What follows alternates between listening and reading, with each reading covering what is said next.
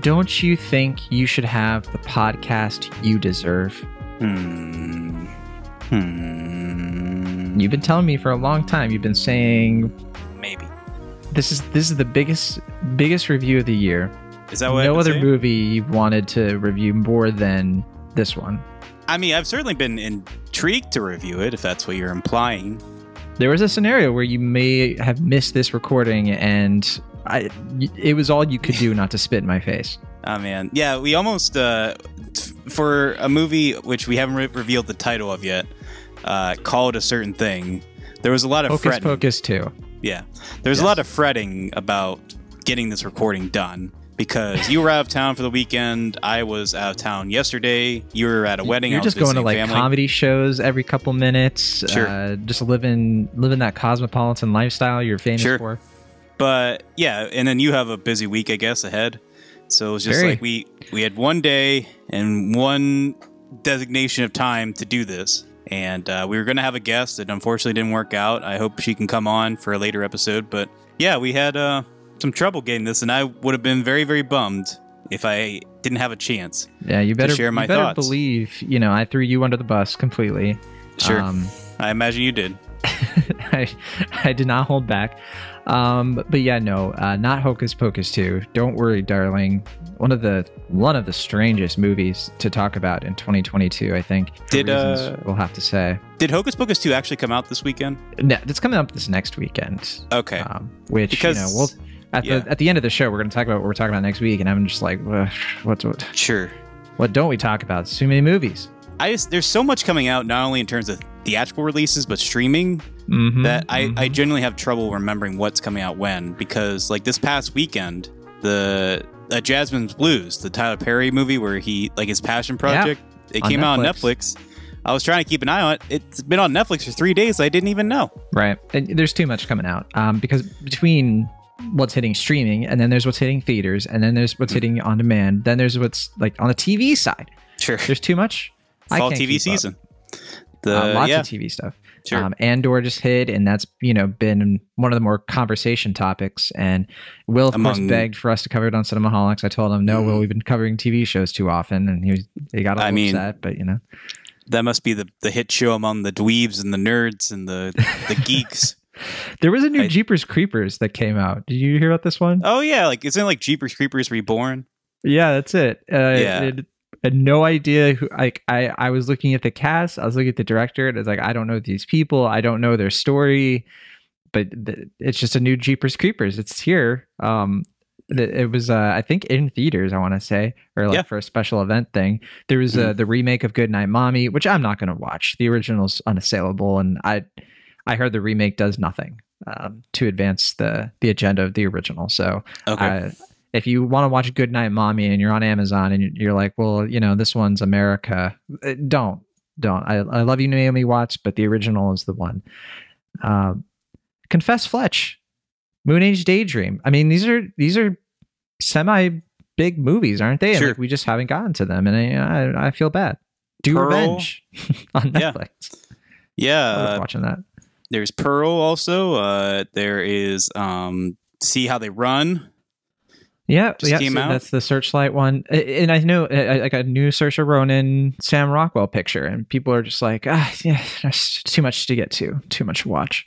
Yeah, Um, but yeah, I, I was gonna say, I know we, we got a we got a movie to actually talk about, but sure. Blonde, we we just haven't had a chance to see Blonde, and I, I want to. I assume we're gonna cover it. I mean, how could we not? You know, considering Yeah, the hoopla, but sure. a lot on our plate. That's yeah, fine. I mean, I don't even know how I made time for Clerks 3 last week. That's right. That's right. Um, but okay, so don't worry, darling. And also, this is Cinemaholics, a major motion podcast where we talk about the biggest and the best films going to theaters and streaming online. I'm Jon Negroni from the San Francisco Bay Area. I'm the film editor for TheYoungFolks.com and from Pittsburgh, Pennsylvania. He's a news and entertainment writer at Collider. It is William Ashton. Hey, I'm going to let you take a breath or grab a drink of water after all that. Thank you. And uh, we're talking about Don't Worry, Darling, the latest film from Olivia Wilde, her second film as director. Yeah. Right. And, so- producer, right?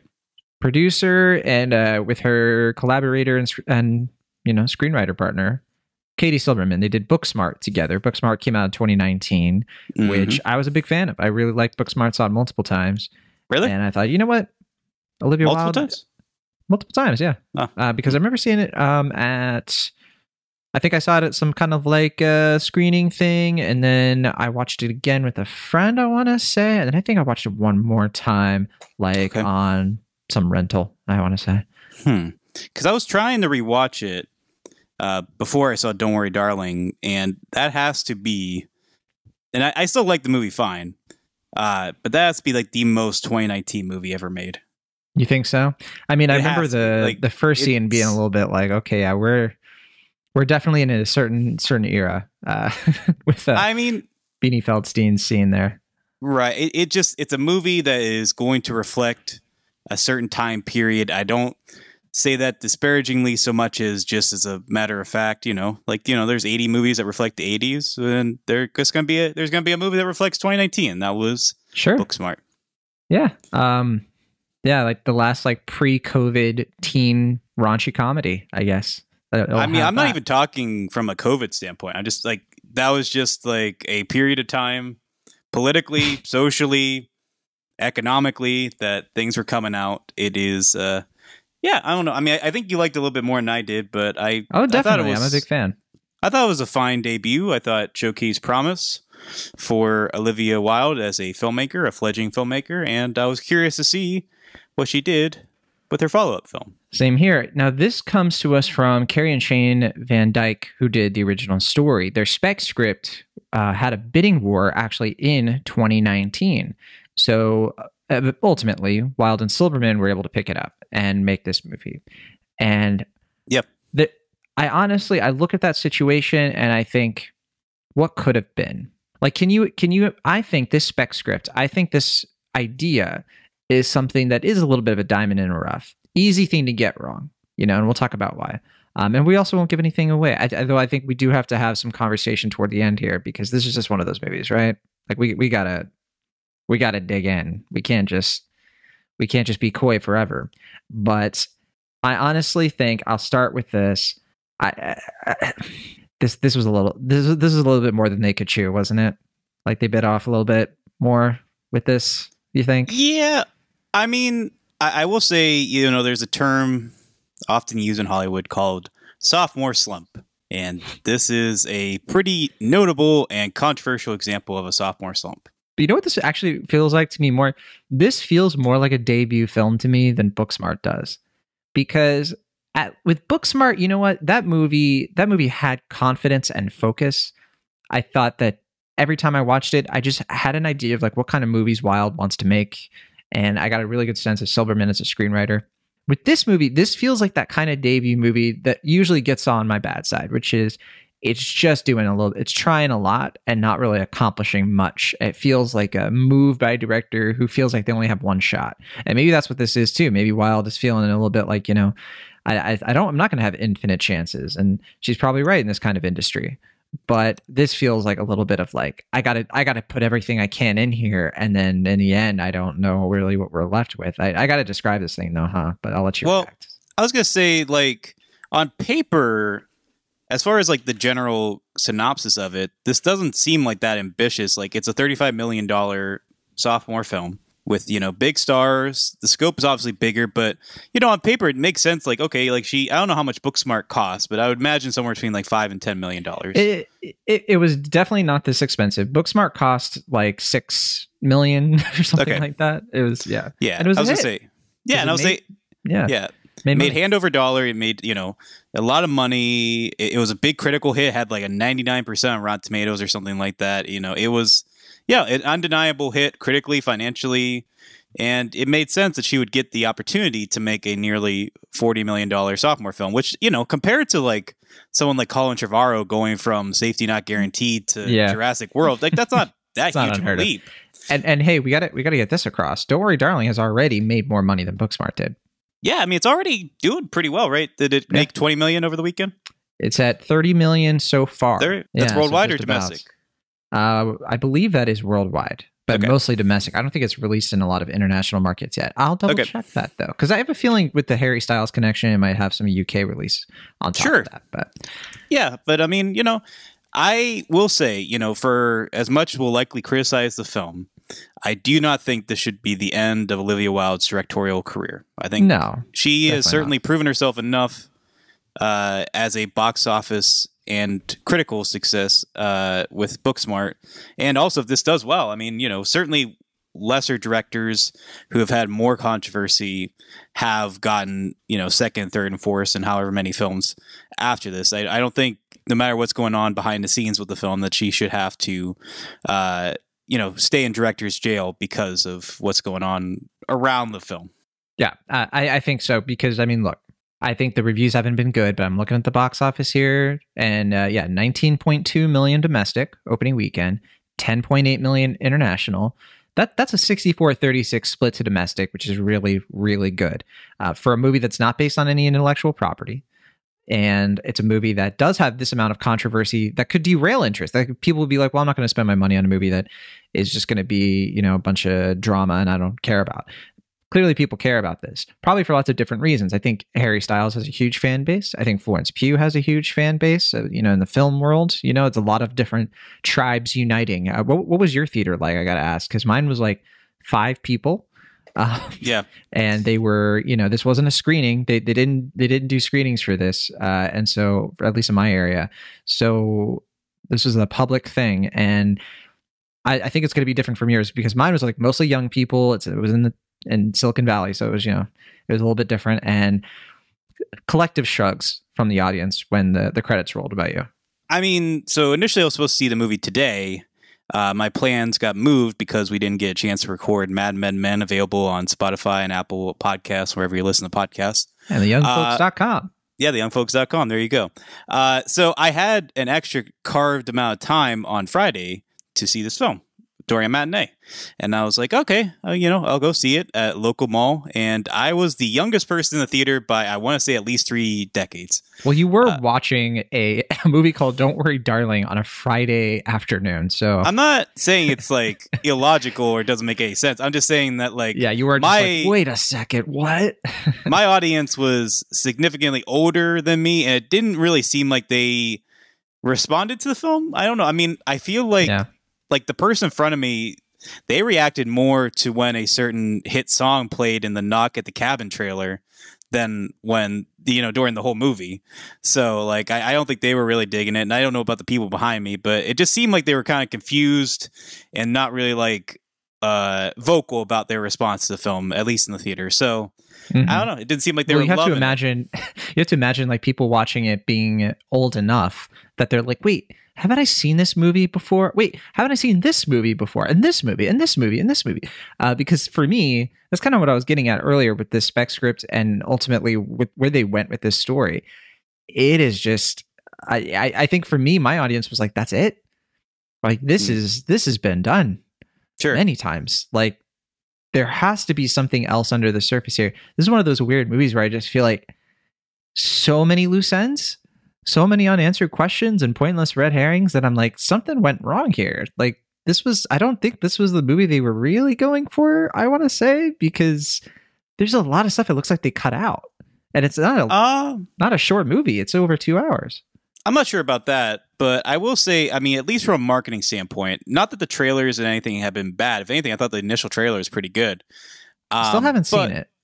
Um, I Have will to. say, it did seem like, at least from people I was talking to, that there was some general confusion about like what kind of movie it was.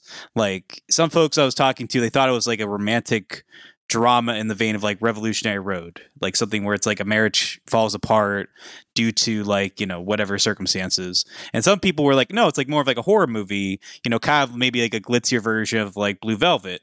And some folks were like, no, no, no, it's like a Stepford Wives sort of thing, and like, no, no, no, it's you know, it's this thing and that thing. And then Olivia Mal or Olivia Wilde during um the uh CinemaCon presentation, you know, where she famously got served papers by her ex Yeah. uh, Jason Sudeikis.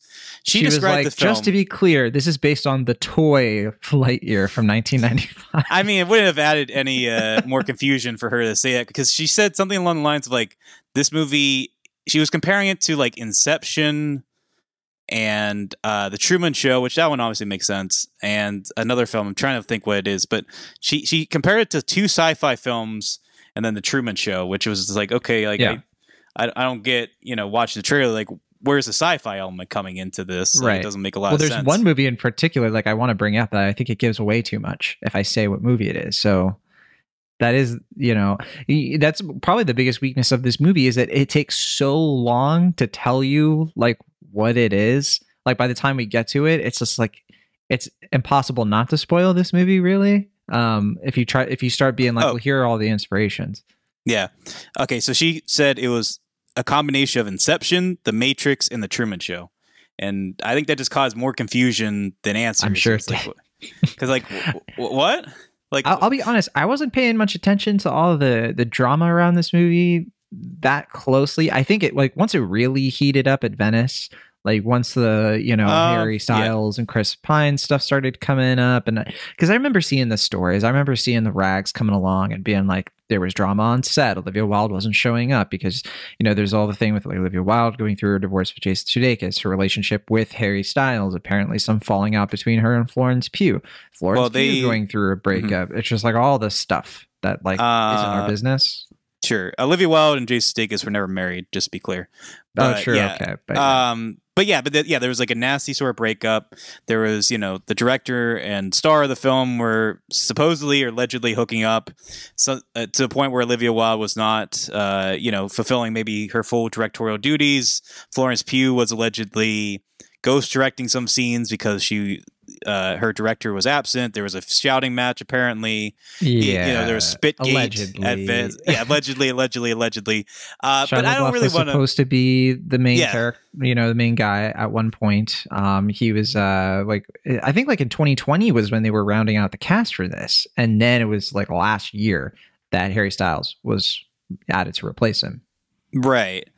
But I mean, you know, as, I think it's fun to kind of talk about this stuff because it's very like old Hollywood. You know, like it, it kind of reminds you of like a, Yeah. an old Olivia Hollywood Wilde, take a look at the picture. See, we Right. heard all the rumors. Yeah, yeah, yeah. Tell uh, us you about the and rumors. Styles being Wilde. hot and heavy on set. Yeah, yeah. So, um, but I mean, I don't really want to devote most of the conversation to that because I just feel like, uh, for one, that's all gossip. You know, like you're saying, like it's not, none of our business, and two, I, I feel like there's enough to discuss on the film's merits or lack thereof that we Yeah. don't really need to discuss that. But we'll we'll I discuss mean, it when the movie or documentary comes out. How about that? That's when it'll be appropriate, I think. I mean, it's not like a apocalypse now. Like it's not like insane. No, it's much milder than that. Olivia Right. Mild. Right. Yeah. Olivia Mild. Yeah. Um, so yeah, I don't know. I mean, I, I think that stuff's fun. I don't think it really adds or takes away from the film, but I'm sure it added or, you know, maybe benefited the, uh, the The word of mouth. for publicity, the, marketing, yeah, Yeah. the buzz. hmm But I mean, I do. I mean, there is a part of me that like kind of wants this movie to succeed just because it does sort of represent this older sort of like adult uh drama eh, that, It's a that swing. From a studio like star driven you know movie that i feel like warner brothers in their current uh you know in their current state are probably not going to fund a movie like this in the near future. So Unless far as i for can tell. award season, because that's what kind of got this movie off the ground, right? It's like they're they're they premiered it through Venice. They clearly had Oscars, you know, consideration for this. So I think that that kind of thing is going to keep happening. It's just Maybe. they can't control, you know, what gets accepted and what gets rejected by, I. I guess, the critical consensus. i just feel like there'd be more gun shy to greenlit something like this in the future but i I could don't be wrong i don't know I i, just don't I, know. I don't have a lot of tr- trust in that uh what's the guy's name um uh the new ceo of warner brothers discovery Oh. Zaslav. Zaslav. I don't remember. yeah, whatever. I, I just feel like he's gonna, you know, if he didn't inherit this movie from Toby Emmerich, uh, Emmerich, whatever the, the the original CEO, I feel like he wouldn't have greenlit this film. I could be wrong, but that's just the vibe I get. Well, yeah, I mean, it's uh, we we were still kind of getting to know cousin cousin HBO here, the new boss, uh, who has so far been not making a great impression, which I know we've talked about on other shows. So don't worry, darling. I- You know, and we've been I've been kind of avoiding the setup for it because it's just kind of secondary to me. But I mean, the basic setup is that you have this young, happy, in love couple played by Florence Pugh and Harry Styles. They live in this idyllic 1950s neighborhood. And it, it very much like you and I have been covering Mad Men on Mad Men Men, available as a podcast on youngfolks.com with fellow co-host Michael Overholtz, where we've been talking about Mad Men, and we just finished up the first season of that show. You should listen and subscribe and talk to us about it. But you know, you know that show is very much about how the 1950s and the 1960s, by extension, they're not like all they seem. You know, advertising played a huge part in the the image of the 50s as it sort of shifted in the 1960s. So watching a movie like this, I think you and I were more primed than ever to sort of be like, okay, here is something we've seen a lot of times: the the artifice of suburbia. You know, a period of time that didn't exist the way that a lot of people like to wax nostalgic about, but nevertheless is a very, very iconic sort of, you know, pastiche in both film and television, books, whatever you have. And we've had, at this point in 2022, we've had lots of movies throw harpoons at it and deconstruct the you know the American dream utopia of the 1950s. So we have another movie like that kind of coming along where Florence Pugh plays this housewife who she's she's living her life, she's loving it, but something's off. You know, it's a company town and it's called Vic. There's something called the Victory Project, and, and all the guys work at the same place. And the movie doesn't hide that something is off. You know, from like very very early scenes, you can tell like this isn't a like a typical like there's something weird going on here all the men leave at the exactly the same time in their cars and they're driving on a roadless you know terrain toward a building that we can't quite make out the full extent of and yeah from then on it's just sort of like okay something weird's going on and so, like, for the first 30, 40 minutes, you're like, okay, so, you know, Florence Pugh is starting to get a little bit suspicious because of certain things that have happened. There's a character played by KiKi Layne, who is a little bit, you know, she, she's kind of like, I don't know. Yeah, I, this doesn't feel right. Something's wrong. And then as Pugh, Pugh starts to investigate, and you're like, okay, cool. That's what this movie is. It's it's going to be, you know, Pugh sort of like trying to figure out what's going on. Um, and then, of course, like the conflict with her husband, who loves the way things are. Uh, he's again played by Harry Styles, who's kind of you know just a little bit of like a Ken doll in this. And then you're like, great, well, okay, let's get to the second act. Time for the second act. The second act is just the first act again with just like a few wrinkles.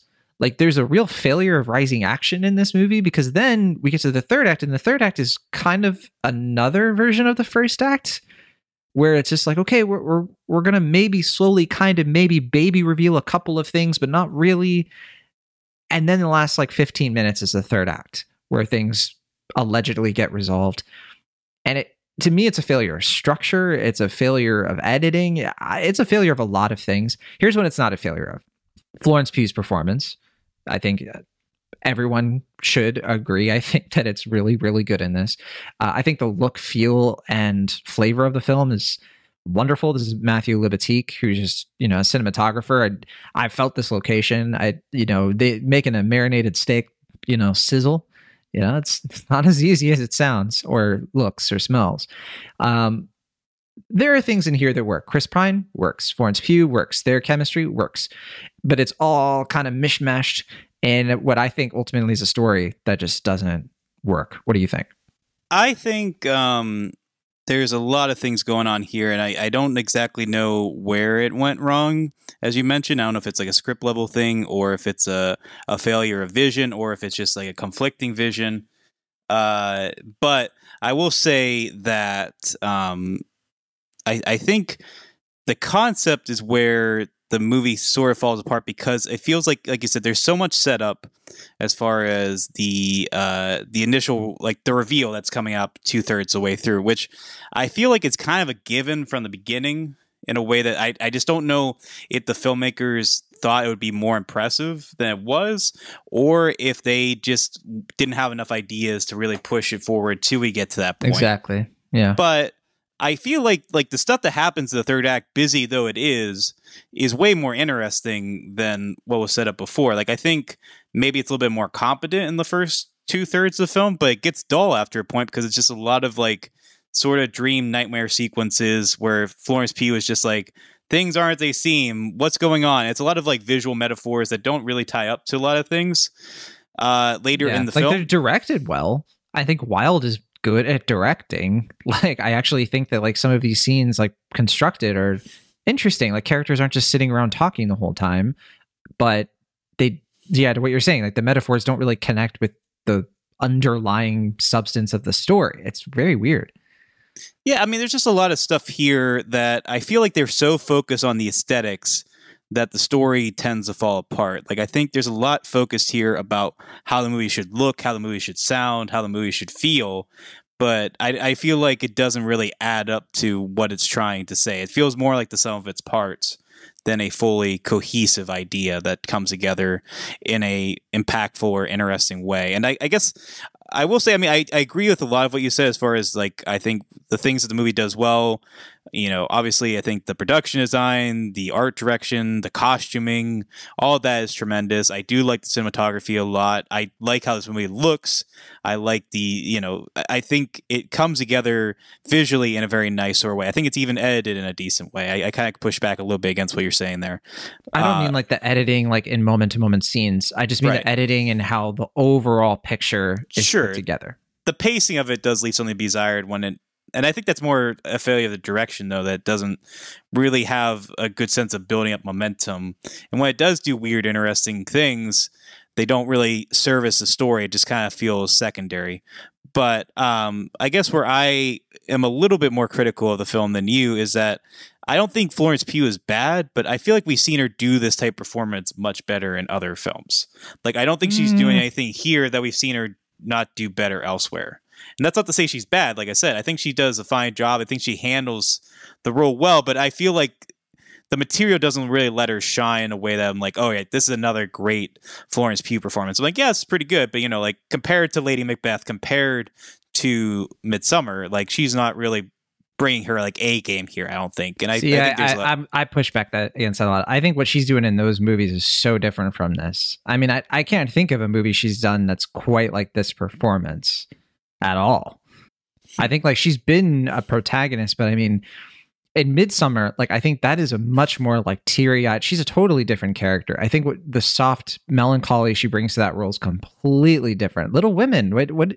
There's nothing I think between those performances that you know, aside from it's her, that I would put on the movie. And then hmm. I, I, don't know what movie are you thinking of here? Because and then Lady Macbeth, mostly I mean. She's she's delicious in that movie as like the villain. Sure. I don't. I, okay.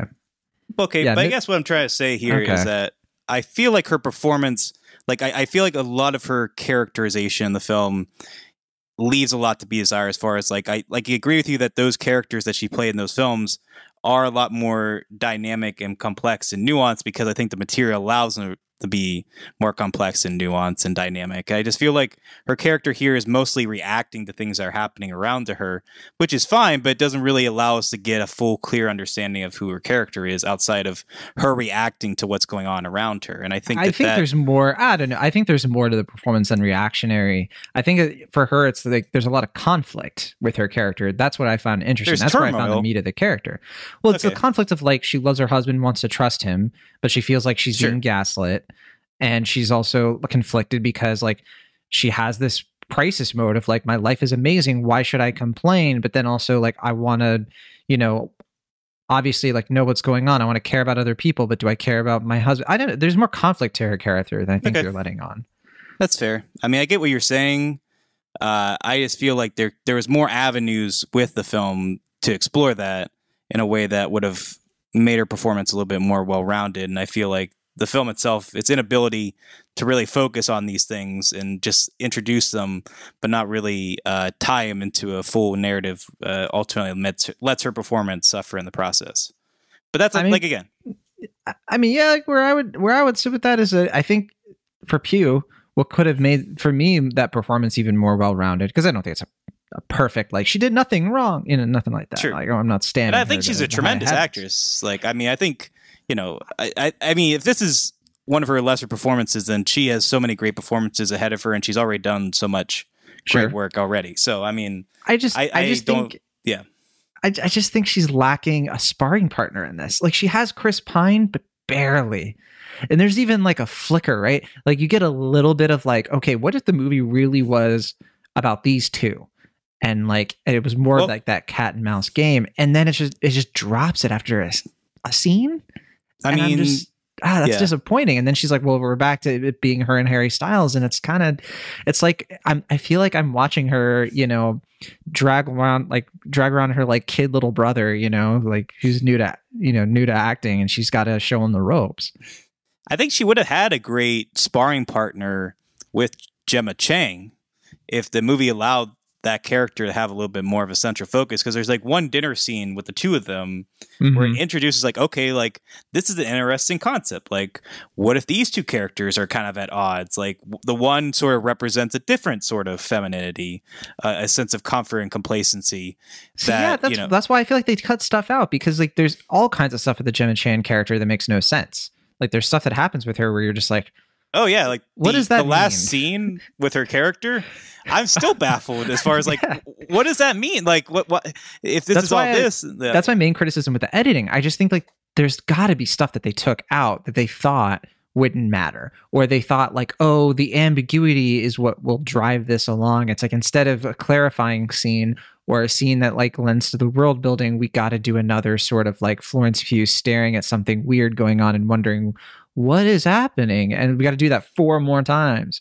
Yeah, and that's my central complaint, but I, I will allow that there's more going on than just that in the film with her character. Mm. But in any case, uh, should we talk about the Harry Styles performance, or do you? We kind of already teed it, but do you want to? It's okay. It, it, it's he. It's it's okay. It's the guy playing varsity when he barely can make JV. That's the problem. Um, I, I don't uh, think it's a bad performance, but I mean, it it can't look that good when you're up against Chris Pine and Florence Pugh and Gemma Chan. Uh, uh yeah. Ah, I'm just I don't. no, I think. Buddy. Um, I mean, I was going to use a different. I was going to use a different high school analogy, which okay. is like, what if the like hot lacrosse player was the lead of the high school play? right and I think much. like, and it's like, like you, you know, lacrosse. Yeah, yeah. You know, I mean, you know, there's. It, it's not like yeah, that's not a football player. I'm sorry, Harry Styles. Nothing against him. He's not a football player. He's not like a basketball player. I don't think. I, he, it's like lacrosse. But anyway, okay, um, okay, we'll go with the Teen Wolf. Yeah, sure. Yeah. Uh, no, no Teen you Wolf. Know, why not soccer? Basketball. He's a Brit. Sure. Like it, whatever analogy you want to use you can use in this scenario the point is is that he's like kind of like an athlete coming into this in a way it's like it's more like, well, you know, like for someone, you know, getting their first starring role, he's like, okay, but I feel he's like been another, and yeah, first starring, but you know, he he was in Dunkirk, and you know, wasn't he in something else? Uh, he's going to be in My Policeman coming up this That's fall. That's right. Yeah. I don't think he okay, has any other. He was. He had a small little scene in Eternals. Right. But in any case, I think like in terms of general acting or screen acting, where it's like does he hit his marks? Does he say his lines? Does he emote? Sure. But I feel like the, this is where it kind of comes down to like what is acting, what is a performance. Because I get the sense when I'm watching the film, and maybe this is too harsh, but I see him acting, but I feel like there's not a lot of spark going on in his eyes. Like I feel like he's not really putting a lot of thought into like the characterization. He's putting more thought into like I need to say these lines, I need to say in this way, and I need to like look a certain way when I'm doing it, and I feel like it's not really like him forming well, a character. It's him. There is one trying to figure out. There's one okay. scene where it comes out though. Will. Okay. There is that honesty that I think you're talking about. That drive of like I'm acting in order to give my soul to the audience. It happens. Sure. The dancing scene. Because that's that, the most I think, interesting scene in the film. That's the fair. scene where Harry. That's Harry Styles, and he's just like, "You want me to dance for you?" You know, I've already, I'm already one of the most cherished, you know, singers in the world. Millions and millions of people love me.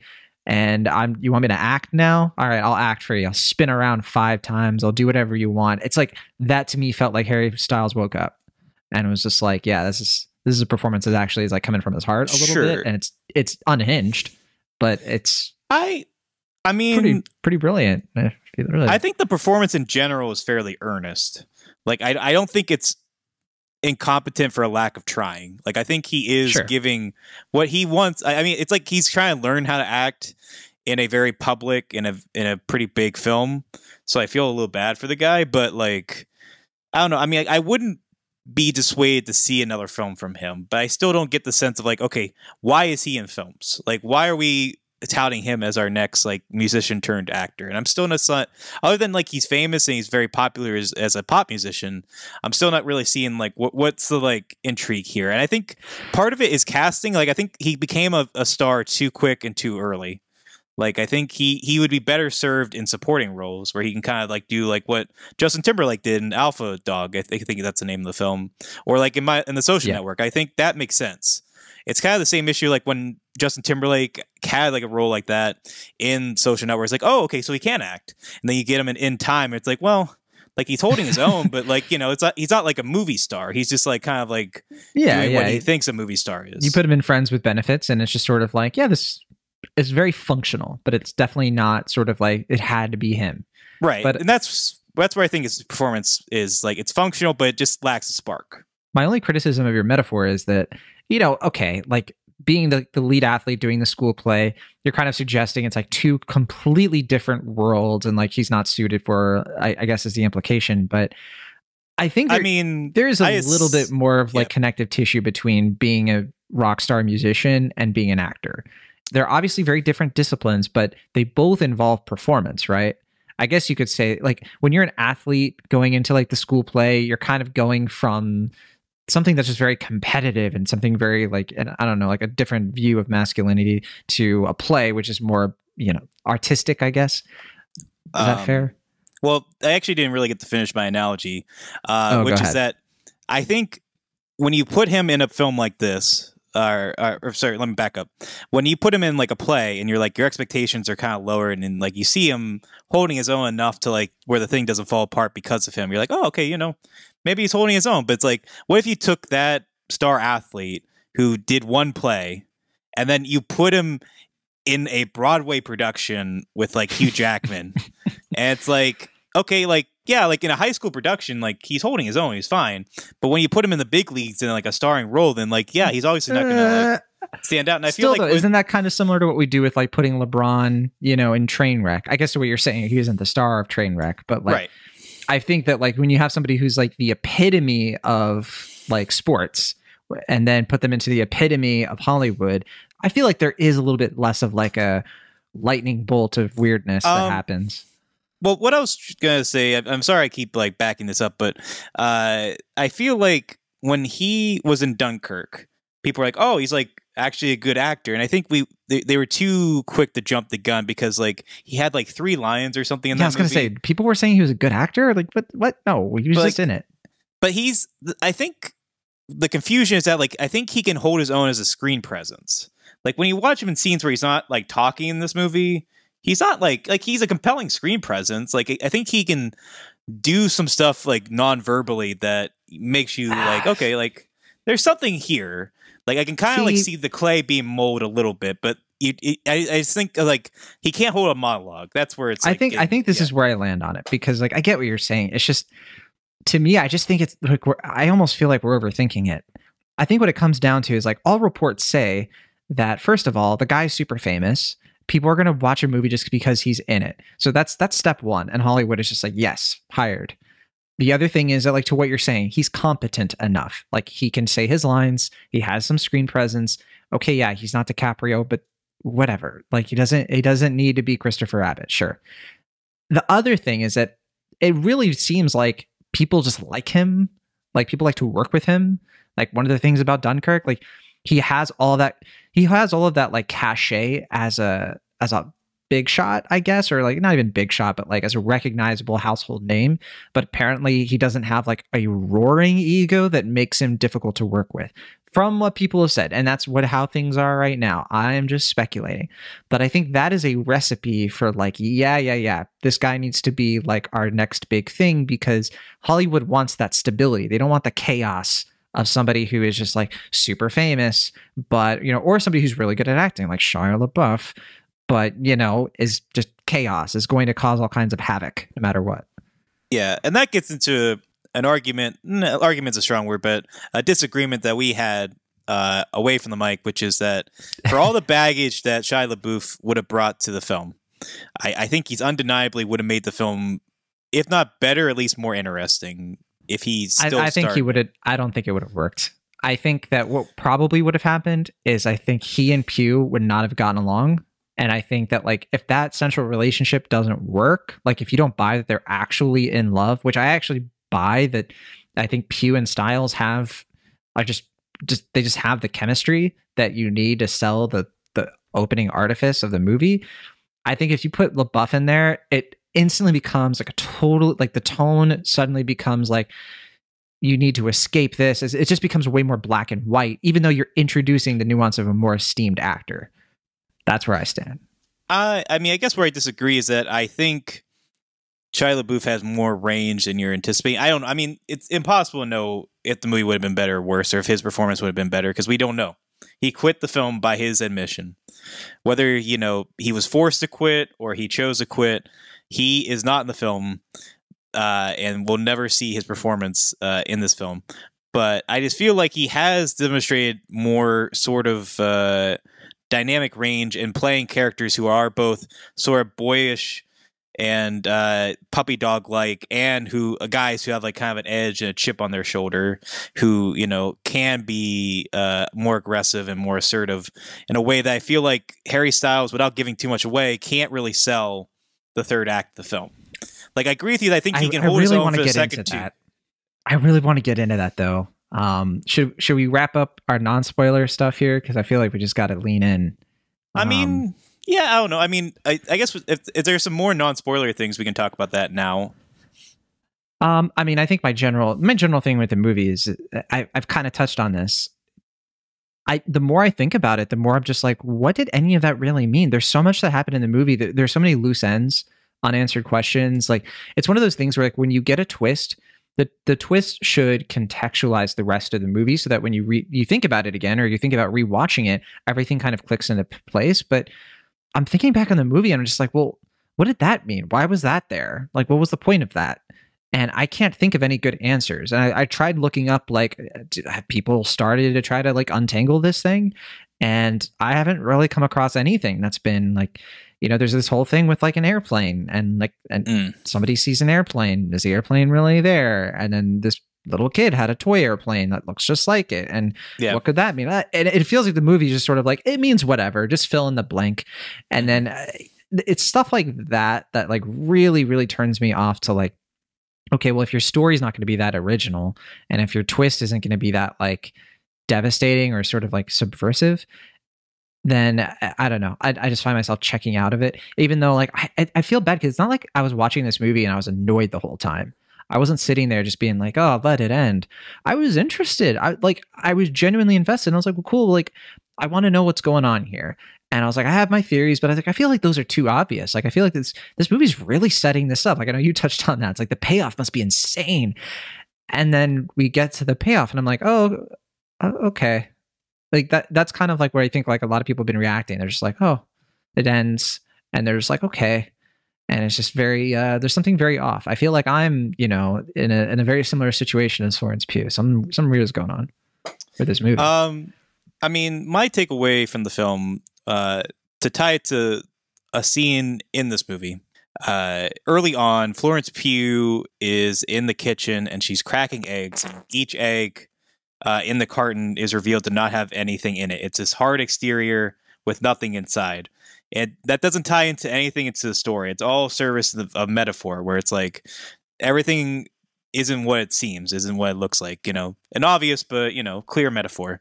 And I feel like that is the film in a nutshell or an eggshell.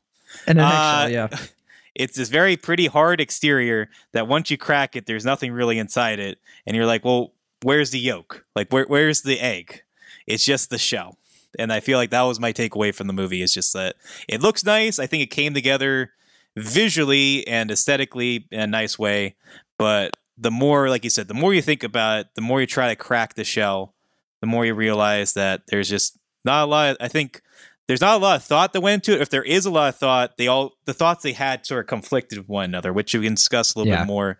I just I don't I mean I really just want to kind of sit Olivia Wilde down and be like, okay, in the simplest way possible, what did you want this movie to be? And like, what was your general takeaway? And it's like, okay, if that's the case, then why did you include this stuff? And I don't know. I mean, I feel like it, she would tie, tie herself in a knot trying to explain this whole thing because the one thing doesn't complement the other, and so therefore it's just this pretty exterior that internally just didn't. There's there's nothing to really you know chew on. I'm just a little sad that she's not probably going to be in one of those like you know Oscars like director roundtable things, like maybe at the same tables like Darren Aronofsky and Alexander Inarritu or whoever else, and just like let them sort of like be the ones to ask her. It's like, so what what were you trying to uh, accomplish with uh, that movie, Olivia? I was just really curious if you could uh, talk about that a bit more. I don't know who has this accent that I'm putting Mm. on right now, but you get what I'm saying.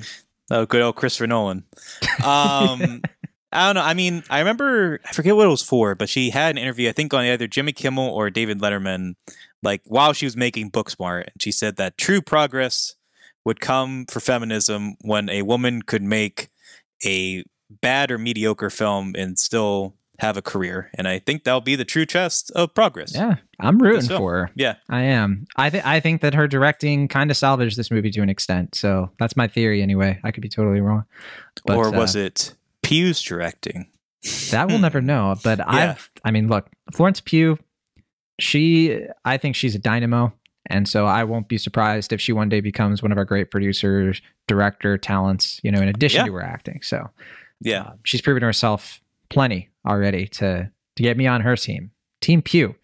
All right. All right. Let's play the Rotten Tomatoes game and then we'll do some spoiler talk on Don't Worry, Darling. Well, I think I actually, got we spoiled on this one. What? I think I got you might have gotten spoiled. Okay, well, let's see. Let's find out. Uh, we have 235 reviews counted. Lots of people were saying, like, well, I'm worried. And so I got to put my, I'm worried that my Rotten Tomatoes review won't count. So they made sure. What do you think the critic score is, Will Ashton, for Don't Worry, Darling, as we record this? Uh, so I had heard that the score was a 33%, but that's not my guess. Okay. I think the film is going to slightly benefit from people hearing all this bad publicity, watching the film, and being like, yeah, you know, that wasn't that bad. You know, like it, it looked nice. You know, it, it's a film. It's not like a movie, it's a film. Uh, even though I think it was shot on digital. Uh, but, you know, I think people are going to be a little bit more receptive with time, but not to the point where it'll be reevaluated and reclaimed. So I'm going to say 42%. You know, you were on the right track. You know, okay, your, and, your I, and I just kept going off. your thought process was sound. You were Yeah. right to perk that score up a bit, but I think Will, you got a little bit, you got a, your head a little bit in the clouds. You know, Oh, you- you- your metaphor was the eggshell. I think my metaphor for this movie was the plane crash. Um, for the two of us, it's somewhere in between, and uh, so that's why the Rotten Tomato score is about thirty-eight percent. So you know, I, hey, splitting the difference, like kind of right in the center there. So very good effort on your part, especially since you had the score spoiled for you at one point. But you have another chance to redeem yourself, Will Ashton, because we have the audience score. You have 500 plus verified ratings. Time to com- time to compile, uh, you know, everything you've learned from all of our years and decades of doing the Rotten Tomatoes game. Mm, What do you think? decades. Um, I I feel like the style fans are coming in the movie's mouth defense, but not to the point where they push the score into the fresh category, but higher than the critical analysis. So I'll say fifty-seven percent. Again, your thought process started strong. You know, you were you, you were clearly on the right track, but then you were just like you were a little bit too cautious on this one, a little bit too, you know, I don't know, a little bit too measured. Uh, Seventy nine percent. Yeah, no, the Styles fans showed up and they were like, "This is it. This is the movie to watch." I'm very curious to hear if the style fans like the film. I mean, I've seen them kind of just be like, now this is like a good movie. You know, I've seen people just kind of go to bat. Uh, do you know if any, uh, oh yeah, we got to do cinema score, but I mean, do you know of any like friends of the show who have really liked it? I know one, a former co-host, Uh, oh, Abby Olcese. yeah. I was gonna Yeah, say. she I gave mean, it a she gave it a fresh review. how how fresh? That's right. No, no. I mean, how Um, fresh? Oh, uh, she didn't have like a score attached to it. I didn't see, but Oh, okay. Um, also, a friend of the show, Mae Abdulbaki, gave it a passing grade, but she she was a little. It wasn't you know like an A. Um, Cory Woodroof, I, I think you've heard of him. Uh, he uh, he also gave it a passing grade. I think he, I was gonna liked say it, he you know? liked it. Yeah, I was gonna say. I know he said he was in the minority in liking the film. So uh, I think it's a more a slighter minority than some people Sure. are kind of. And then also Emma Sasick, um, she liked it as well. She uh, Mm. she's like a reporter in the Palm Springs area where they filmed it. So Oh. uh, you know, there you go. That's like a nice little advertisement if you're ever like, you know what, Palm Springs, like the movie with Andy Samberg and Cristin Milioti. Well, now you can say, "Don't worry, darling," as well. Hmm. Anyway, uh, let's see. Cinema score. Meta, yeah, cinema score. Uh, I almost call it the Metacritic score. Uh, cinema score.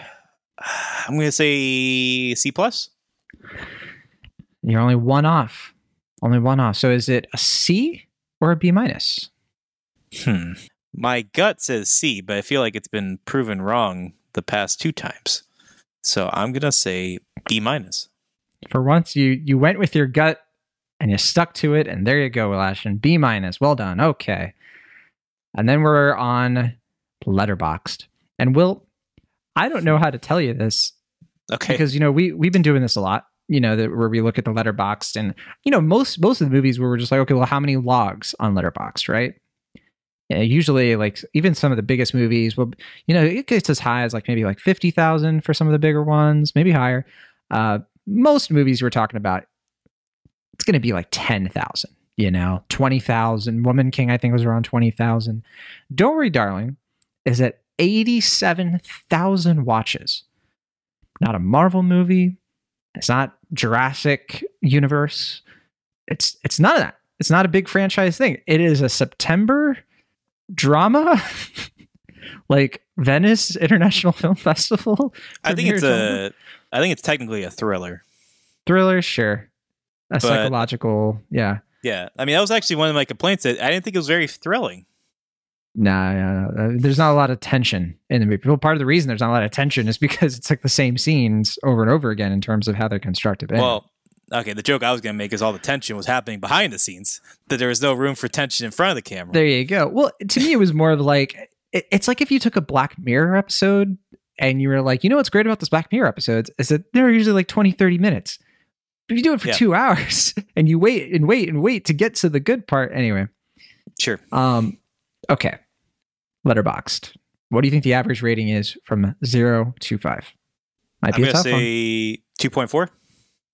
No, whoa, whoa, whoa, way off, way off. Mm. Three point two. Oh, okay. Yeah, I mean, Will, I get it. This is a chaotic movie. I wasn't expecting you to like call. I would have been. I would have actually been a little suspicious if you if you had nailed any of these. So um, that said, don't worry, darling. Is it's in theaters now. Uh, you have a chance to watch it. I'm, I'm looking at the Letterboxd scores right now, and I mean, they're, yeah, they're all over the place. I'm seeing some people give it two stars. I'm seeing friends of the show like Amanda the Jedi give it three. Other friend of the show, Allison Johnson, give it two stars. I mean, I don't know what to do. Everybody has a different opinion. Um, Isaac Feldberg, he's like, you know what, two stars, that's probably more than it deserves. Who knows? So that's Don't Worry, Darling. Um, still want to talk spoilers, Will Ashton? Oh, you still bet I do. this Yeah, thing? I mean, yeah, I was gonna say though. I mean, I don't know. Your uh, timeline seems to be a lot kinder to film. I've I've seen like one three star or like four star review and one three and a half star. Everything else is like three or two or two and a half.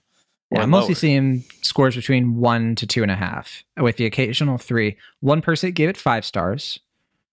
Um, I don't know. I don't think you know this Hmm. person. Um, Okay. okay. Anyway, spoilers. Spoilers. For Don't worry, darling. Don't worry, darling. Um, okay, I just wanted to bring this up. All right. Okay. I- I think it kind of works to the movie's favor, at least theoretically, that it's Harry Styles. Because the whole thing where he's just like such a loser, and it's there's actually something kind of subversive about it. It's like if you try to do the same thing with Shia LaBeouf, it feels a little bit too like the whole scene where he's like at the computer being like all whiny and lame, and you know, Florence Pugh's character is just kind of like, I worked this long shift, and you know, I think the way that Styles is able to balance the two personas and this wish fulfillment and this artifice of like who he is as like a rock star versus maybe maybe a version of like you know this kind of stereotypical like incel kind of dude that like I think he's reaching for something that's kind of interesting there. And I just I don't I, I can't imagine it working with Shia LaBeouf the same way. I just feel like it would it would be a little bit too like what you know with him because we might have gotten too many echoes of it before.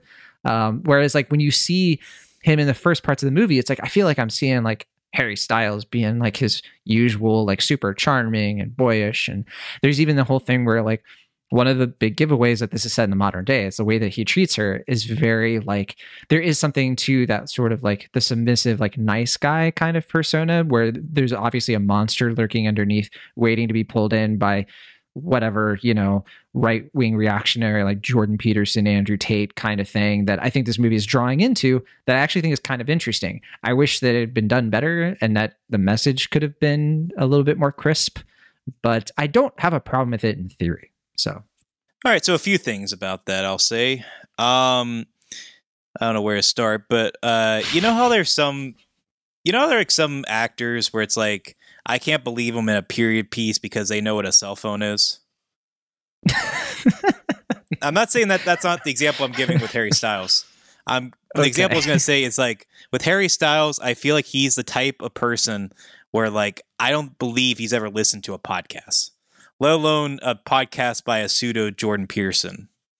Like I just but don't he has get that. glasses on will didn't you see that they put acne, dirtied his fake acne on his face yeah, they gave him glasses, and it's just like okay, like you can do that, but it doesn't make me believe it. I mean, like I, I admire him for trying to get into that. I think that's something where if he had maybe more experience and was able to challenge himself more as an actor, uh, he could pull it off maybe at a later point. I just think right now it just Mhm. feels like cosplay of a nerd. That's what I mean. It's like I like it in theory. In theory, it should work, but it, yeah, it just doesn't quite land because, especially Yeah. because it comes so late in the film for me, but also because Yeah. it's like, yeah, it's just, it's just, it's just, he's he just doesn't have it, you know. I mean, and the other analogy there is that uh, when they uh, when Mike Nichols made The Graduate, at one point uh, he was talking to Robert Redford, and he was like, "I want to play the main character. I want to play Dustin Hoffman's character." And he's like, "You can't play that part." And he's like, "Well, why not?" And he's like, "Have you ever scored out with a girl?" And he was confused. He didn't get the joke. Like he Yeah, he was like, That- Who, wait, people people score out with a girl. Right.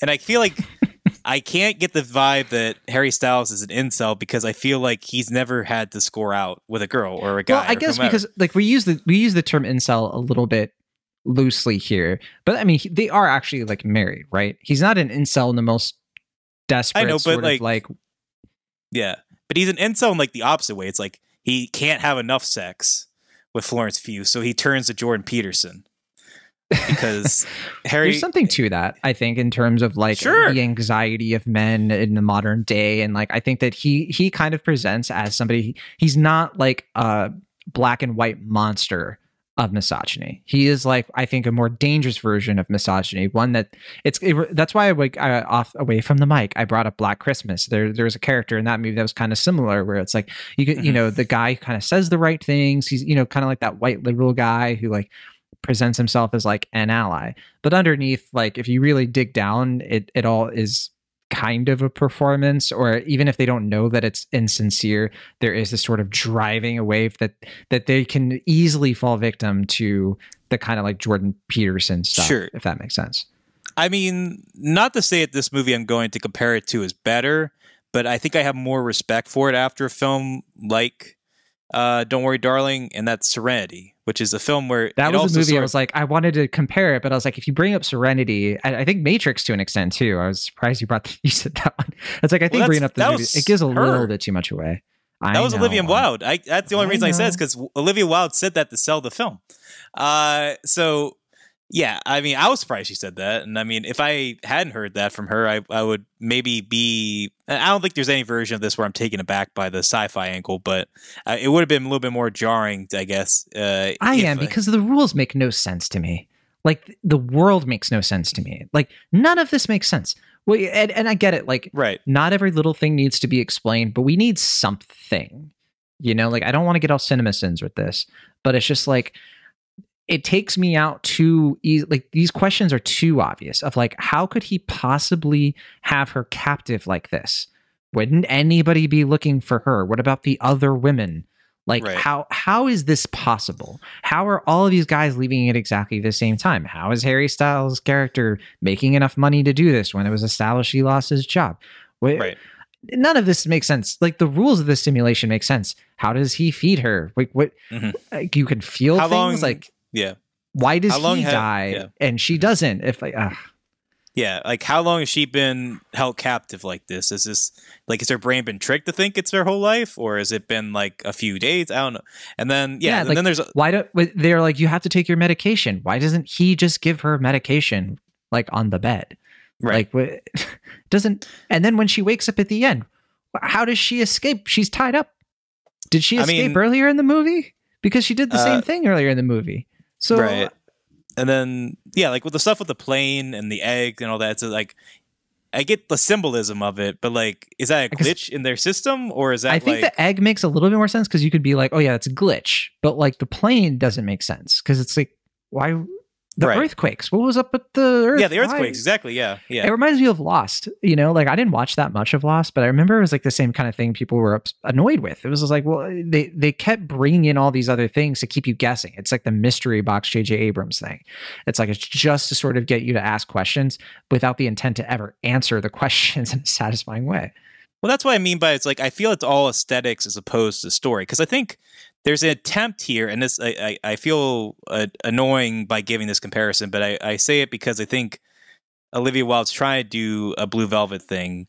So I think there are attempts to do a sort of Lynchian thing where like it's not supposed to really like make sense, quote unquote, but you're supposed to kind of like feel enraptured in the dream like experience of it, which I'd be cool with if it was either less story focused and more kind of cerebral, or if it was tighter story and we could understand the logic of it more. It's just like you you have to you can either be David Lynch or Christopher Nolan. You can't try to do both. you know, I mean, well, yeah, like, and you also, I mean, Twilight Zone has done this for the longest time.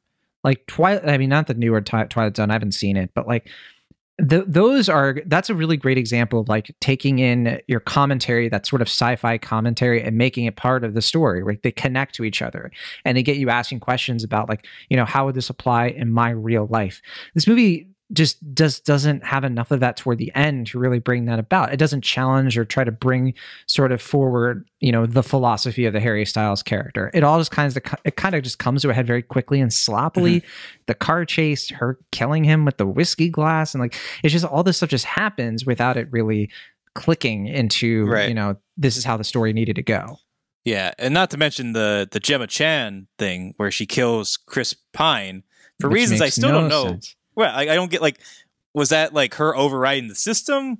And what does it matter if she kills Chris Pine? It's all simulation. They're they're all going to be you know zeros and ones. I mean, so like what what what point does that mini revolution do? Is it just like a mini girl boss moment? Like what what's going on? Like it's you know, I it, it's just adds like I think there's just a lot of conflicting ideas here, and I think one of the right. the biggest examples is that um, you know like we have the story here that is about male oppression is about gaslighting it's about gatekeeping in a very sort of literal sense. But there are also several scenes in the movie where harry styles goes down on florence pugh which on its own is not a bad thing. Like i think showing female pleasure is a totally valid thing to do and i think it's something that a lot of filmmakers should strive for but it would be like having scenes in The Handmaid's Tale where Elizabeth Munn or Elisabeth Moss gets like eaten out like here, here, and there, and it's just like, man, this is a Mm. oppressive society, and it's like, yeah, I mean, I'm all for like. I think showing, that's one of I see. Actually, I disagree with you there. I actually Okay. think that, that that stuff makes sense to me in terms of what they're trying to do, because I think the Okay. idea is that he feels so guilty, like he knows this is wrong, okay, and I think he is that kind of guy, like I was saying before, where he thinks he's an ally and he thinks like, well, I go down on women, that means I'm not a misogynist. I think that's what it's playing at. It's just like as long as I give her pleasure, I don't have to like give her freedom or treat her like a human being. She is like a possession, and he has to do do just like that kind of thing in order to make her happy. And I think that's the kind of stuff where I'm like, okay, that is an interesting way to subvert your message a bit because it's saying like, guys, you can do nice things, you can be a nice guy but like that doesn't mean you're not a monster. That doesn't mean that you don't have bad intentions and you put people um, not just women but men too into like boxes where they're being oppressed and they're in a terrible situation and you're just satiating them with like superficial stuff. I think that there's a core of that in this movie or uh, not a core a nugget of it but that's where i push back. Sure, and I think that's valid, and I would hope that's the intent from Olivia Wilde and uh, the filmmakers here. And I think that would, and I mean, I think that's where we're kind of getting into what you're talking about the complexity uh, with Harry Styles' character, the intended complexity with his character, where he does seem to genuinely love his wife and he wants to, you know, make her happy and he wants to put her in this like what he perceives to be a safe haven for her, but he has her under his control. Uh, but yeah, I don't know. I just feel like the film's desire to want to kind of do both at the same time still doesn't really work here because they don't really expound upon the ideas that they're dealing with here. I think that intent would be noble if it could actually make the film a little bit more dense and layered. And I think that would make that's why I was kind of wondering why they they reserved like this twist for like the third half when or the third act uh, when I feel like if it was introduced earlier like it is in like Serenity that would have made the film a lot more interesting and it could have dived into stuff a little bit more as opposed to making it like a twist like making that kind of core to the story would kind of make it a more uh ex, you know a little bit more dynamic and a little bit more investing film as opposed to just kind of waiting for the inevitable to happen yeah. at the third third act. I, I do have kind of a you know off the wall theory about that and and I base it kind of around the differences between I think the original story the spec script versus uh, Silberman's take on it uh, when she did the screenplay and I think I get the sense that the original conceit of the movie was supposed to be tying a little bit more closely to Alice in Wonderland. Main character is Alice, right? There's a lot of like the looking glass metaphors. Her best friend's name is Bunny. You know, there, there's a little bit of like the rabbit hole, you know, sort of thing that kind of ties to the Matrix. I think that there was more of that going on in the story. And I think when uh, my guess is that like when Wilde and Silberman got a hold of it, they just kind of went down a few detours or they tried to do different things with it as it kind of came about because you can kind of feel like the bunny character for example probably should have been a bigger presence. I mean she kind of disappears for large portions of the movie. There's a whole the implications of her character are inherently fascinating. Somebody who knows what's going on but is choosing to like right inflict this harm on people she ostensibly cares about and then you know there's a lot there but of course there's no investigation. and so like I think that uh, yeah, again, it's I, I just think it's a, a script that kind of got away from them that in, in an effort to sort of mm. make it work on screen. And yeah. so maybe it's a lesson learned, I guess, because that's mm-hmm. making movies is uh well, I don't know if you know this, but making movies ain't easy. Make movies is hard. Uh that is true. Um but yeah, I, I will say uh yeah, I mean I, I definitely agree with you as far as the bunny character because I mean, not only, I mean, I actually thought that uh, Olivia Wilde was like her performance was pretty good in the film. Uh, though I don't believe, uh, like, even if I didn't know about the feud, I would probably could tell because I never got the sense that these two were friends. Like, even when they were supposed to be joking, I'm just like, do these, these two hate each other? I had a similar vibe with like Olivia Wilde and like uh, Nick Kroll, who I'm just kind of like, oh, are they really married? Is he real? Right? Does he not right. exist? Because I was just kind of like, I don't know. yeah, I, I, I mean, I love Nick Kroll, but I thought his performance in this was pretty actively bad. Likewise, uh, not that she's bad, but I was kind of confused as to why they cast. I think her name's Katie Berlant. She's a, a comedian. Yeah, uh, she has like a supporting role in this, and she's just like there, pretty much. She's like, the pregnant one. Yeah, she's like not really like funny, and she doesn't really have like a character in it. So she's kind of like she's, she's one lines. of the wives. yeah. yeah. It's like, well, know, why she- cast her? like she's like so good and like like her segment on um I think you should leave, which you know I, I think is uh you know such a, a, great thing. And um I, I also heard that her uh, recent Hulu special that I believe Bo Burnham directed is quite good. Um, isn't isn't she like supposed to be known for being kind of an absurdist, you know, right. improv improvisational actor? So it's like a uh, comedian, I should say. So like yeah, it's a kind of weird in a movie like this that they didn't really do much well, with that. Yeah, because I was just kind of wondering, like, is there going to be something more to her character because you hire, you know, mm-hmm. such a dynamic sort of comedian like this? Like, is there going to be something in the third act or something where, you know, expand it? Likewise with uh, Nick Kroll, and it's just like, no, they're just kind of, kind of there. Uh, we, you know, KiKi Layne's that, here. Yeah. I kind of have that same feeling though with like Chris Pine, who I think is I, I think should be more in the movie. I guess I, I there's so much so many open questions I had about him. It's like I just wish like this movie could have shown us more. It could have shown us a little bit more of like what's going on in the real world with this guy. You know, like give us a hint. You know, maybe that ties into the Gemma Chan thing. And I think this movie should have been the cat and mouse game between him and Pugh. Because whenever it was, I was interested. I was just like, oh, thank goodness. Like we're we're actually watching these two characters have it out. And it's interesting and it's there's energy. There's actually like a spark, you know, that I think like Pugh and styles their thing is just so one dimensional. It's just sort of, you know, once we get to the gaslighting stuff, and and I'm sorry, ha, has a movie trope been so quickly like overplayed as gaslighting? Like it's been done so many times now. I mean- so quickly. It's already been lampooned by bodies, bodies, bodies. Sure. I don't know. There's something to it where I'm just like, I get it. Like I get the I mean- drama of it, but Mhm. Considering that the term was already coined by a film called gaslighting about gaslighting, uh, you know, you you just kind of think like, why don't they just do like an outright remake of that? They're just going to keep doing that story like over and over s- again.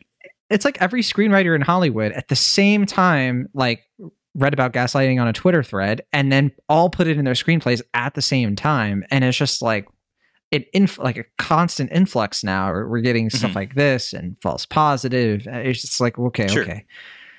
I, I think I preferred False Positive to that this film, but uh, you know, a film that also has some some Eh. problems. So see, uh, but yeah, I don't know. I mean, when a movie like this disappoints, I just feel like it's it's just more underwhelming than anything. Like I, I don't really like take joy in like putting this film down. Like I mean, like the behind the scenes stuff is fun to talk about in a gossipy sort of way, but yeah, I just I feel like this was such a kind of neat premise, like a, a kind of dumb one, but at least one that like could have been expounded upon in a subversive and interesting way.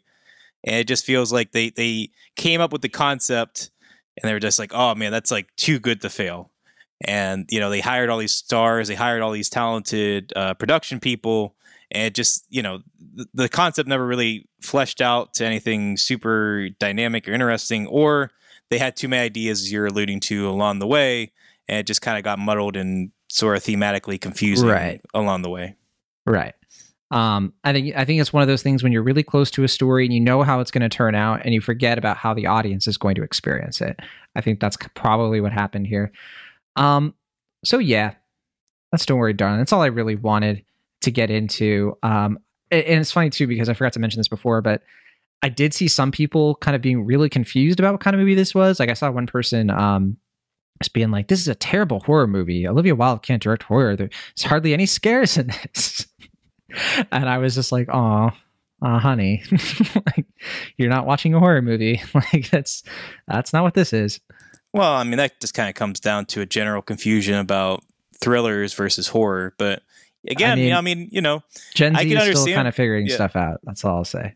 uh, I mean, I'm not going to uh, blame uh, a whole generation for this. I mean, I, I feel like that's a confusion that comes from multiple generations. But uh, I mean, I will say, I mean, like I said before, I think just the marketing of the movie and the conversation around the film just you know similar to the film itself ultimately got a little confusing as far as like well what type of film are they trying to make here like what fo- type of film did they make and you know I, I feel like there's no straight answer so therefore the movie itself kind of got kind of confusing at some point or another so i can i think it's understandable why some people thought this was a horror movie some people thought this was a period Well, going drama in, but like while watching it, uh, Yeah. I don't know. Can't can't know. quite can't quite follow that logic, but Um, That's just me. One thing, uh, one complaint I did see, and I know we're wrapping up, so I'll make this quick.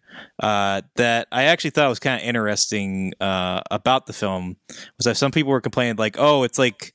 Uh, there are sort of anachronisms with the time period. Like things are, like are more from the 30s, and then or some things are like from the 70s when You it's supposed say. to be ostensibly like the 50s.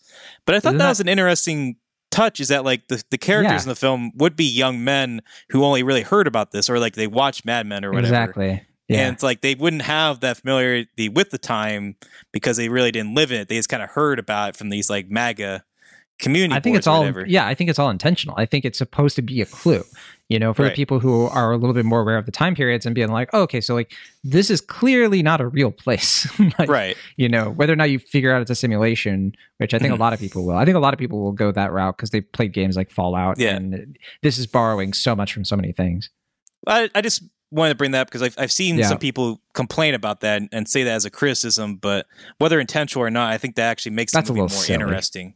Yeah. I don't know. I just like I think that's something that I actually allowed the film for. I, I commend it because I think that makes it a little bit more dynamic and I think it adds to the themes. I just wish the themes themselves were more coherent. All right. Well, next week we have a lot of options for movies. I really want I want us to do Bros. Uh, I think Bros. I think looks like the most fun. yeah, I mean Um, I'm Nicholas down. Stoller, Billy Eichner. yeah. Let's go. Nicholas Stoller making a romantic comedy again after forgetting Sarah Marshall, one of my That's favorite right. romantic comedies of the 2000s. That's right. That's right. You know, he did he did the five year engagement, right? But that's I guess that's not really like a Oh yeah, yeah, that was all right. Yeah, you know. Um, I'm a fan of the first neighbors, and yeah, yeah, yeah. I'm happy to see him back, and Bros looks like fun. Um, not planning on watching Hocus Pocus 2. Got a screener, but I'd have to rewatch Hmm. the first one, and I was never the biggest fan of Hocus Pocus. I, you know, I- I, I know people love it, but it's just not my Hmm. thing, not my bag. got to be Um, honest. I don't know if I've ever seen Hocus Pocus all the way through. I've seen scenes. Yeah, I remember I would watch. I probably same here actually because I remember seeing it because it would always come up in like the Disney Channel. I know you didn't have cable, but like you know, it would always pop up, and I'd watch a little bit of it. You know, fun stuff, I guess. But Sure. uh, there's also uh, Paramount has a film coming out called Smile, which looks just kind of like a cookie cutter, you know, horror movie where like people smile and die and stuff. I I don't know. It doesn't look that interesting to me. But Rob Morgan is in it, and Jesse T. Usher is in it, and okay. And then um and also Sosie Bacon. Sorry, uh, I do like Sosie Bacon. Will Ashton, Uh, you can't I see was- it. Will Ashton is smiling for the camera. Thank you, Will. Um, I have a screening for this on Wednesday, so I was planning to check Okay. it out. Um, I, I do too, but I just I don't know if I'm gonna make it. Um, I don't know if I care enough. Oh well, la di da. Peter for has another movie. Peter Farrelly has his uh, follow up to Green Book coming out, the greatest beer run ever. So that's going to be on Apple TV Plus. Um, remember when that was, Zac uh, Efron, Russell Crowe? You remember when that was a front runner for Best Picture, or like an attempted front runner? yeah. Also, Bill Murray is in it. Got to mention that Sure. too. Oh boy, Um, I don't really know anything about it, but you know, it's. I sure. mean, what more do you need to know? It's the greatest beer run ever.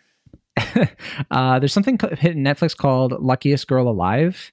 Um, and it has, Oh, that's uh, I don't know out? anything about it, but yeah, yeah, That's Mila the, Kunis uh, and Finn Wittrock yeah. in it. Scoot, Scoot McNair, I know you're a fan. Uh, yeah, I mean, I like Scoot McNairy. Uh, I didn't realize that was coming out so soon. And I know your favorite, your favorite studio of 2022, A24, um, has a new f- film hitting limited release, God's Creatures. The you know Emily Uh, Watson, Paul Mescal. Oh, okay. Oh, I, I was You know, it- confusing this with uh, God's Country. Isn't that the one with no, uh, no, no, Thandie that Newton? came and went. yeah, Yeah, yeah, that that hit I think in August. But yeah, uh, no, God's Creatures, which uh, you know got a little bit of buzz, you know. sure. and I'm uh, I'm I'm always a fan of uh, Irish films. So let's go. There's a bunch of other stuff, but those are those are the main things. Uh, I I know my best friend's Exorcism. I I assume What? that's our number. That's our next in line. Um, What is yeah, that has Uh, Elsie Fisher in it. You hear about that one? no, my best friend's Exorcism. Let's do it. I've It's about never- time. I have never heard of that one. Um, yeah, I mean, as we mentioned before, there's also Blonde hitting uh, Netflix, which will probably spark a Yeah. spicy conversation with you or whomever. Uh huh. I just don't know how are we going to cover all these movies. There's also The Good House. Kevin Kline is back. Kevin Kline in a movie with Sigourney Weaver and Miranda Baccarin and Rob Delaney. We're being spoiled over here. But oh boy, I mean, it's been so long since I've seen uh, Kevin Kline in a film. I feel like I just saw his son obviously make a film, but yeah, yeah. not him. coming on up doing his thing. So anyway, that's a lot of movies. I don't know. I don't know for sure. I I, I want to cover Bros, but uh, I think that's we'll- the the safe bet is Bros. Yeah. but get a guest if you are a listener and you're kind of like, well, yeah, I want to hear about this. Like, tell us. I mean, just you know, let us know what what's uh what are your requests because we we don't know anything. So uh, we'll do our best to cover what we can cover. But Mhm. that's it for us this week, though. You got anything else, Will Ashton, before we say goodbye to the fans? Uh, yeah, no. Perfect. All right. Well, from the Internet California, I'm Jon Negroni. And for Pennsylvania, I'm Washington. See you next time.